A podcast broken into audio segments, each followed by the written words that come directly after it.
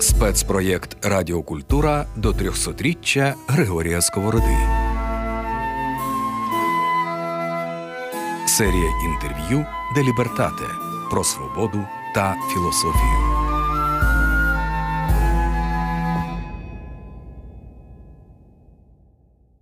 Вітаю усіх слухачів і слухачок Радіо Культура. З вами Захар Давиденко і наша виїзна студія та спецпроєкт Де Лібертате до 300-річчя Григорія Сковороди працює в українському домі у Києві. Сьогодні ми хочемо поговорити про те, як писав Григорій Сковорода, про мову творів Григорія Сковороди, адже дуже часто це буває таким каменем зіткнення, приводом для суперечок. І саме тому для того, щоб ці суперечки якимось чином вирішити і ці всі камені прибрати, сьогодні поряд зі мною сидить Орися Демська, українська мовознавиця та докторка філологічних наук. Пані Орисі, добрий день. Та і ще професорка, добрий день. І професорка, скажіть, будь ласка, я активно користуюся соцмережами, мені здається, як і будь-яка сучасна людина, і бачу, що відбувається на фоні 300-річчя Григорія Сковороди. В російських тролів єдина зачіпка, та на яку вони орієнтуються, це те, як писав Сковорода, і враховуючи усі особливості російської нації і їхню любов до привласнення того, що їм не належить, саме ось цю особливість письма Сковороди вони використовують для того, щоб його собі теж зацапати, особливо в 300-річчя. Дуже гарний інфопривід для того, щоб сказати, що їхньому великому філософу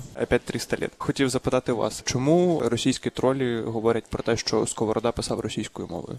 Я думаю, що Сковорода, навіть якби ніколи за жодних умов не вжив жодного російського слова, його би все одно назвали російським філософом, сказали, що він писав російською мовою, тому що так склалася історія російської філософії. Про це ми мали дуже хорошу розмову з Тарасом Лютим, якого книжка щойно вийшла власне в Полтаві, і ми власне говорили про те, для чого імперії Сковорода. Імперії Сковорода, як каже Тарас Лютий, потрібно для того, щоб він є той, хто зачинатель їхньої філософії. Тому він мусить писати російською мовою, бо інакше знову ж їхній міф падає. Щодо мови Григорія Сковороди, я почну з того, що є дуже хороша праця про власне мову Сковороди пані Лідії Гнатюк, це професор університету Шевченка, яка називається Мовний феномен Григорія Сковороди в контексті староукраїнської книжної традиції. Розкішна праця, авторка крок за кроком пояснює, як писав Сковорода.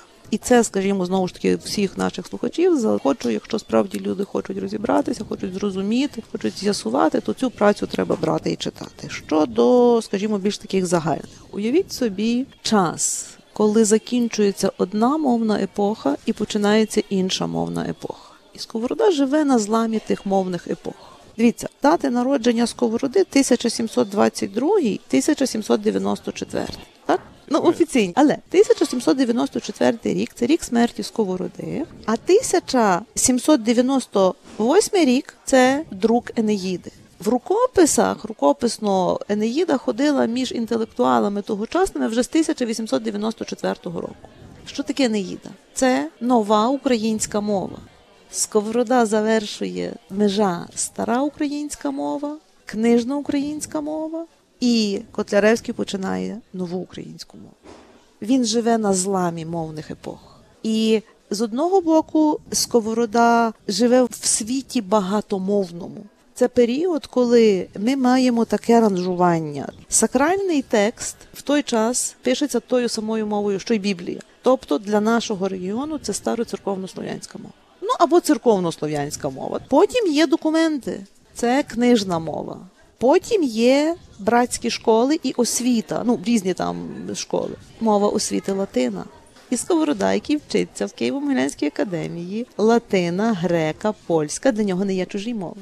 Потім ми маємо високу літературу барокову, і це знову ж таки латина, церковнослов'янь, книжна мова. І ми маємо просто низьку літературу, там любовну лірику, якісь там, скажімо, вірші, інтермедії і так далі. Це народна мова. Ота жива мова, на основі якої потім виникне нова українська мова, і потім за Шевченка вона стане сучасною українською мовою. Підводите до того, що те, як писав Сковорода, залежить від кількості мов, які Так, були довкола е, нього. Так, людина живе в мовному просторі. Сковорода освічений чоловік. І Сковорода розуміє правила, оті такі, знаєте, звичаєві правила, що коли він пише філософський трактат, коли він пише про Бога, тоді це треба писати церковнослов'янською мовою. Коли він пише байку, тоді це треба писати книжною мовою, простою мовою, можливо. І знову ж таки, ми ж не забуваємо, що Сковорода сам знає багато мов. І він відповідно інкорпорує якісь ті чи ті слова в свої тексти, залежно від тих уподобань, які в нього є. Крім того, Сковорода сам творить слова. Крім того, Сковорода вживає пестливі форми. Сковороди є кличний відмінок. Якого не було до сковороди? Ні, напевно, був Сковорода був, але це означає, що на той момент він вже є, бо потім за совєтів в нас його не було. Тобто він фактично живе в такому лінгваміксі, якщо так можна сказати, і сам він же ж великий експериментатор мовний. Це такий один бік. Крім того, ми ставимо питання: з одного боку є твори сковороди, а з іншого боку є те, як він говорив, його звичайна та розмовна мова, з якими він спілкувався з людьми. І дослідники кажуть, що це є його говірка, говірковий варіант, якою до нього говорила мама, як говорили в його селі, в тім мовнім середовищі, тобто народна мова, проста мова, на якій знову ж таки потім виникне нова українська за Котляревською далі і далі. Це такий один аспект. Є ще один аспект, що кінець 17 століття ми потрапляємо під Росію. І від того часу з'являється ідея русифікації, і сковорода потрапляє під ті тренди. І якщо, скажімо, ми візьмемо сад божественних пісень, то є дослідження, що там української лексики десь до 80%. Потім вже ми маємо наркіз, кількість української лексики падає до 70 приблизно плюс-мінус відсотків. А пізні твори дуже насичені росіянізмами. Саме тому і складається враження, що Сковорода писав російською. І ще є один такий, це власне пані Лідія про це пише. От, скажімо, ми дивимося на мову сковороди з позиції мовного досвіду 21 століття. А сковорода то жив у 18 столітті, і книжна мова, українська книжна мова. Мала дуже багато слів, які потім опинилися в російській мові, але вони були українськими. Скажімо, дивіться, така лексика: брюхо, бодрий, врем'я, воздух, год, город, побіда, помощ. Але ж бодрий це не бадьорий. Але бодрий в 18 столітті це був те саме, що сьогодні бадьорий. Город в 18 столітті Місто. було те саме, що місто. Це українські слова староукраїнської книжної мови. Які залишилися в староукраїнській мові, тому що староукраїнська мова не лягла в основу нової української мови. В основу нової української мови лягли мова просто то як говорили люди між собою. Тобто, якщо сучасна російська мова, літературна мова виникає на основі староросійської мови, то українська на основі живої мови. І це означає, що дуже багато тих слів, яких не було в каноні книжної мови, але вони були в розмовному просторі, потрапляють до мови літературної української, і тут відбувається цей відхід. Я вам більше скажу: шекспірівська англійська мова інакша аніж сучасна англійська мова. Очевидно, між ними є дуже багато схожого, але як будь-яка мова європейська, є староанглійська, староукраїнська, старофранцузька, є нова французька, нова англійська, нова польська мова, так само нова українська мова, і є сучасна. І тут те, що було звичне для носіїв мови в 18 столітті, може видаватися не дуже звичним в е, 21 столітті. Тим більше, коли нам розказали, що нам треба вдаватися до пуризму, і тим більше, коли нам розказали, що оті слова время, воздух, город, побіда і так далі, що це не ваші слова, віддавайте їх сюди. А знаєте, пані Лідії, значить, е, слова, які Сковорода вживав російські: бабушка, батюшка, вдруг, врать, государ, рюмка, судариня, ужин. І ще там кілька слів. Оце ті слова, які зафіксовані як російські в мові Сковороди. А ті, які я щойно перед тим називала українською, вони в українських словниках того часу є. Вони є у Манця і спілки, вони є в Желихівського, вони є в староукраїнських словниках. Ви мене щойно вибили в мене з під ніг моє наступне запитання, бо вже на нього відповіли. І загалом я, послухавши вас, зрозумів, чому зараз так важко читати сковороду. Тому що він писав тією мовою, яка по суті до тієї мови, якою ми зараз користуємося, має мало стосунку. Ні, вона має дуже дуже дуже багато стосунків. Але Це... в е, сфері мовознавців, правда, а не в сфері людей, які просто спілкуються мовою на ну, то вулиці до російської щодня. вона так само має ще далі відстань. Вона ближче до церковнослов'янської, якщо вже так. Залежно від яких, якщо це філософські твори, то це одна історія. Якщо це байки, це інша історія. Якщо це поезія, це ж інша історія. Я вам скажу, він великий, скажімо, такий комбінатор. Він комбінує ті різні мовні регістри і, власне, витворює свою мову свого письма, не забуваючи ще про іноземні мови, які він знає, бо він найосвічніший філософ свого часу. Я нагадаю нашим слухачам та слухачкам, що поряд зі мною зараз сидить Орися Демська, українська мовознавиця та професорка. І наша виїзна студія Де Лібертат Радіокультура працює на виставці Світ сковороди в українському домі у Києві. Пані Оресю, розкажіть мені, будь ласка, як мовознавиця, як правильно читати сковороду? Я кілька разів намагався, і щоразу я сідаю за його тексти, ось так просто знаєте, як з готовністю до розстрілу, тому що я розумію, що мені доведеться багато чого гуглити, багато чого перечитувати для того, аби зрозуміти. І це дійсно складні тексти. Я не говорю про його байки. Очевидно, його байки написані простіше. Я не говорю про певні його тексти, які очевидно написані з розрахунку на простий народ, тобто для мене, так які легко читати. Але є і тексти, які дуже важко читати. І ось, Захар. можливо, мовознавець порадить, як це робити. Захар, я вам можу відкрити велику таємницю. Я так само, як ви, сідаю до читання текстів сковороди. Бо між філологами є історики мови, які вміють читати давні, ну скажімо, староукраїнські тексти, ті середньоукраїнські тексти і так далі. А є сучасники. Сучасники знаються на сучасній мові. Причому, якщо ми дивимося на давників, одні можуть бути ну історики мови більше зосереджені на граматиці історичній, хтось більше на історичній лексиці, хтось більше на синтаксисі. Так само сучасники. Скажімо, я найкраще можу говорити, найбільшу відвагу говорити маю про слова. Тому я і в сковороди опираюся на слова, тому що я лексиколог. Я можу щось говорити про лексикографію, тобто про словники, тому що в своїм репертуарі маю два словники. Далі людина, яка поважає себе, людина, яка поважає своїх колег і їхній професіоналізм, я йти боюся. І сковороду я читаю точно так само, як ви. Але я тут погоджуюся знову ж таки з паном Тарасом Лютим, який висловлюється, і я його підтримую і буду підтримувати, що сковороду треба наблизити мовно до сучасного читача. Певним чином перекласти.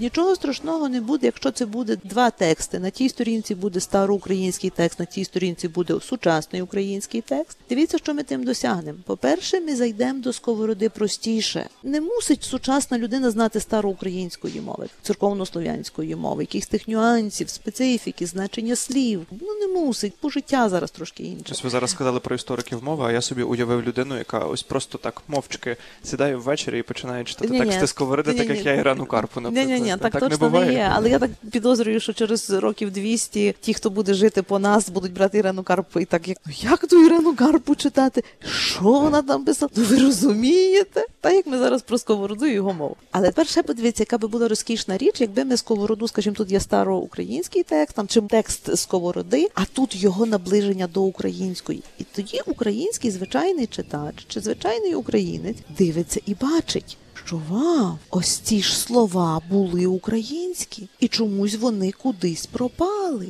Може, треба подумати, наскільки великими чи малими донорами ми були для всіх довкола, хто тут коло нас. І в тій же книжечці дати так, мовознавчу Коментарі, довідку. знаєте, або зараз дуже гарні книжки вже є з. QR-кодами. QR-кодиком і почитати, і фотографії, і показати, куди ходив, і звідки слово береться, яка етимологія, і так далі. І так далі. Розумієте? І знову ж тоді гордість навіть за ту свою тяглість мови, бо в нас завжди кажуть, ну там українська мова така молода. Ну молода, але перші власне українські риси фонетичні з'являються десь сьомим століттям. Коли ми там маємо першу другу, бо коли, скажімо, от ять такий є в російській мові читається яке, в нас як і. В нас перед е приголосні не є м'які. Скажімо, в нас є день, пень, а в них день, пень.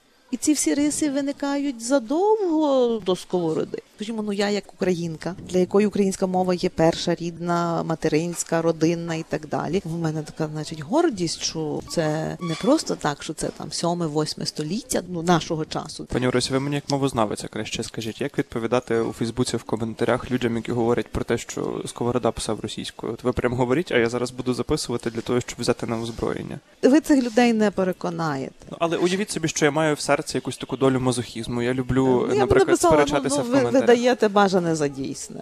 Я розумію, що ви би хотіли щось там написати. Я, очевидно, можу щось вигадати. Вибачте, питання Е. не про те, що я хотів би, а я хотів би бути готовим могти відповісти. Ось так. Ну для того, щоб бути готовим е, могти відповісти, треба, по-перше, брати читати лютого, пані Лідію, Гнатюк. Тобто треба читати детальні наукові дослідження, класти їх на стіл, цитувати, покликатися на сторінки, на видання. Тоді це ґрунтовна, серйозна дискусія. Тільки такої дискусії в Фейсбуці не хочу. Тому що прийде два-три тролі і, і скаже, що той такий, а той такий, такий, і перейдуть на особистості, а не на дискусію. Фейсбук це не місце для дискусій.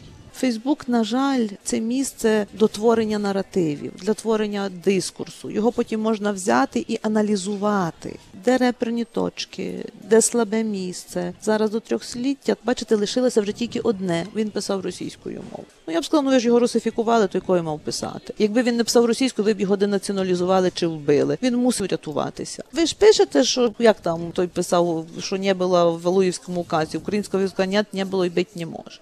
То що ви хочете? Як ви його знищили, як ви нас вбиваєте весь час і так далі, так далі. Той Сковорода хотів жити, мусив рятуватися. Але цікаво, що ви сказали, що він не одразу так писав, що відчувається поступово приріст російської лексики чи з російщиної Ну, лексики навіть Ну, ти знову ж таки, дивіться, тут ще теж один момент. Багато творів Сковороди переписувалися від руки. То була така практика, знаєте, їх там вже потім почали друкувати. І може при переписуванні той, хто переписував, ми ж цього теж не знаємо. Якби ж ми жили в той час, це складні такі речі.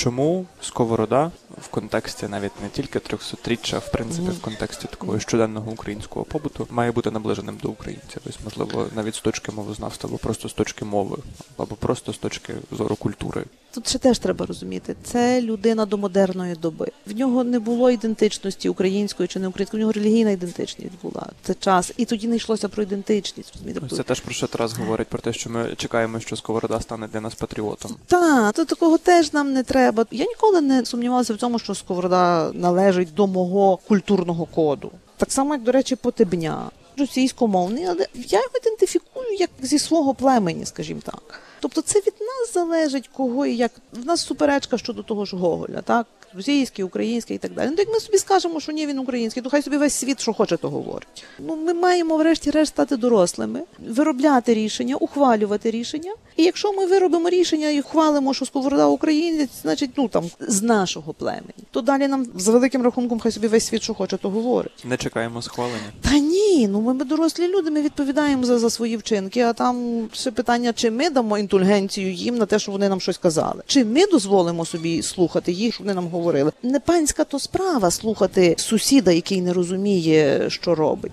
який з розуму зійшов, який шалений. Ну не панська то справа. Не можемо собі дозволяти кожного шаленця слухати. Дивіться, що роблять, людей знищують, вбивають. В 21 столітті розв'язали гарячу війну зразка 18 століття. Ще дослухатися до них? Ну, дорогі мої, ну то то каву треба пити. Орися Демська, українська мовознавиця та професорка. Пані Орися, дуже гарне завершення розмови. Дякую. Давайте ми з вами підемо на каву, але перед тим я ще раз нагадаю нашим слухачам та слухачкам, що це спецпроєкт Деліберта та Радіокультура. І наша виїзна студія знаходиться прямо у серці виставки Світ сковороди в українському домі у Києві. Чуєте інтершуми, чуєте людей, чуєте, як всі розглядають, жваво обговорюють виставку. З вами був Захар Давиденко. А я закликаю вас залишатися з нами на Радіокультура, бо попереду багато цікавого.